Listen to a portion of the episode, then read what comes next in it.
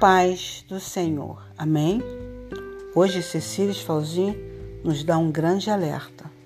E ela hoje nos diz assim: Já tive os meus dias de glória humanamente falando, onde o meu maior prazer e satisfação era pagar o cafezinho de todos e ficar de mãos estendidas para quem precisasse, e a minha maior alegria era poder presentear os amigos com o melhor que tinha. Eu me garantia em muitas amizades, sabe? Afinal, eu estava no meu melhor momento e tinha muito o que oferecer.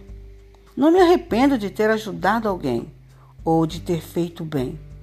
Só me arrependo de não ter olhado para a vida com mais cautela e de não ter ouvido a voz do Senhor quando muitas vezes ele tentou me dizer através de alguns sinais: Vigia, há lobos vestidos de ovelhas, há aqueles que te amam e há aqueles que só sorriem por interesse. Cuidado com o joio, filha. Ele costuma se passar por trigo. Há aqueles que vão com você até o fim, na alegria ou na tristeza. Mas também há aqueles que soltarão a sua mão quando você estiver de nariz no chão, sem nada, só com o coração ferido, precisando de um ombro amigo. A gente erra por não acreditar que um mal existe e infelizmente a gente quebra a cara por pensar que gente ruim e sem amor não existe também. Quando eu me vi em um beco sem saída, me vi abandonada por muitos que um dia eu dediquei tempo, respeito, cuidado e amor, a gente não imagina que no outro dia um vento forte pode soprar, nem espera que o teto caia sobre a nossa cabeça.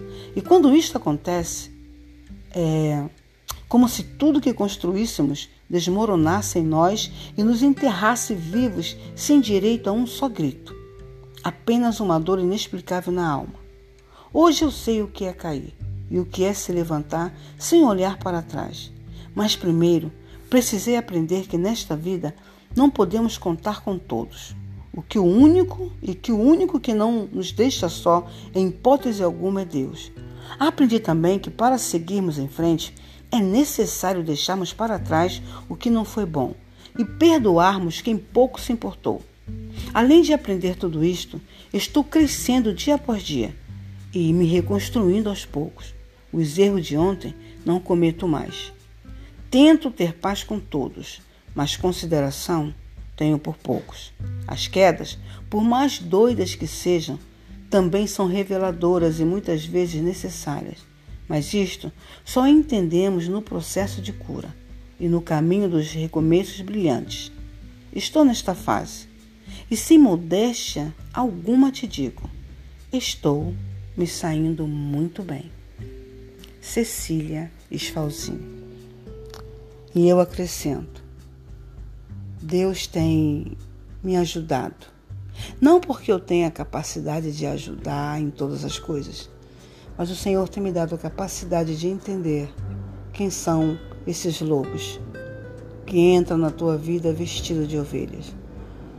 E a melhor coisa que você tem que fazer, o que nós temos que fazer, é ajudarmos sem pensar em receber coisa alguma dessas pessoas. Ajudarmos pelo simples fato de sermos cristãos, ajudarmos pelo simples fato de fazermos aquilo que está no nosso alcance fazer. Mas não. Mas tudo aquilo que chegar à tua mão a fazer, se é no seu alcance, faça, mas sem contar com aquela pessoa. E até mesmo faça para aqueles lobos, sim. Mas eles pensam que você não, não, não, não perceba quem são eles. Mas nós percebemos sim. Vamos amontoar brasas vivas porque esses lobos não são nada mais e nada menos do que nossos próprios inimigos. Mas vamos amontoar brasas vivas na cabeça deles e vamos deixar que a conta fique entre eles e Deus. Amém? O que puder fazer na sua possibilidade, faça. E que o Senhor possa retribuir na sua vida. É por isso que eu faço. Eu faço porque eu sei que a minha retribuição, mesmo que o Senhor não me dê, a minha retribuição provém do Senhor e nele eu posso confiar. Amém? Fiquemos todos na paz do Senhor.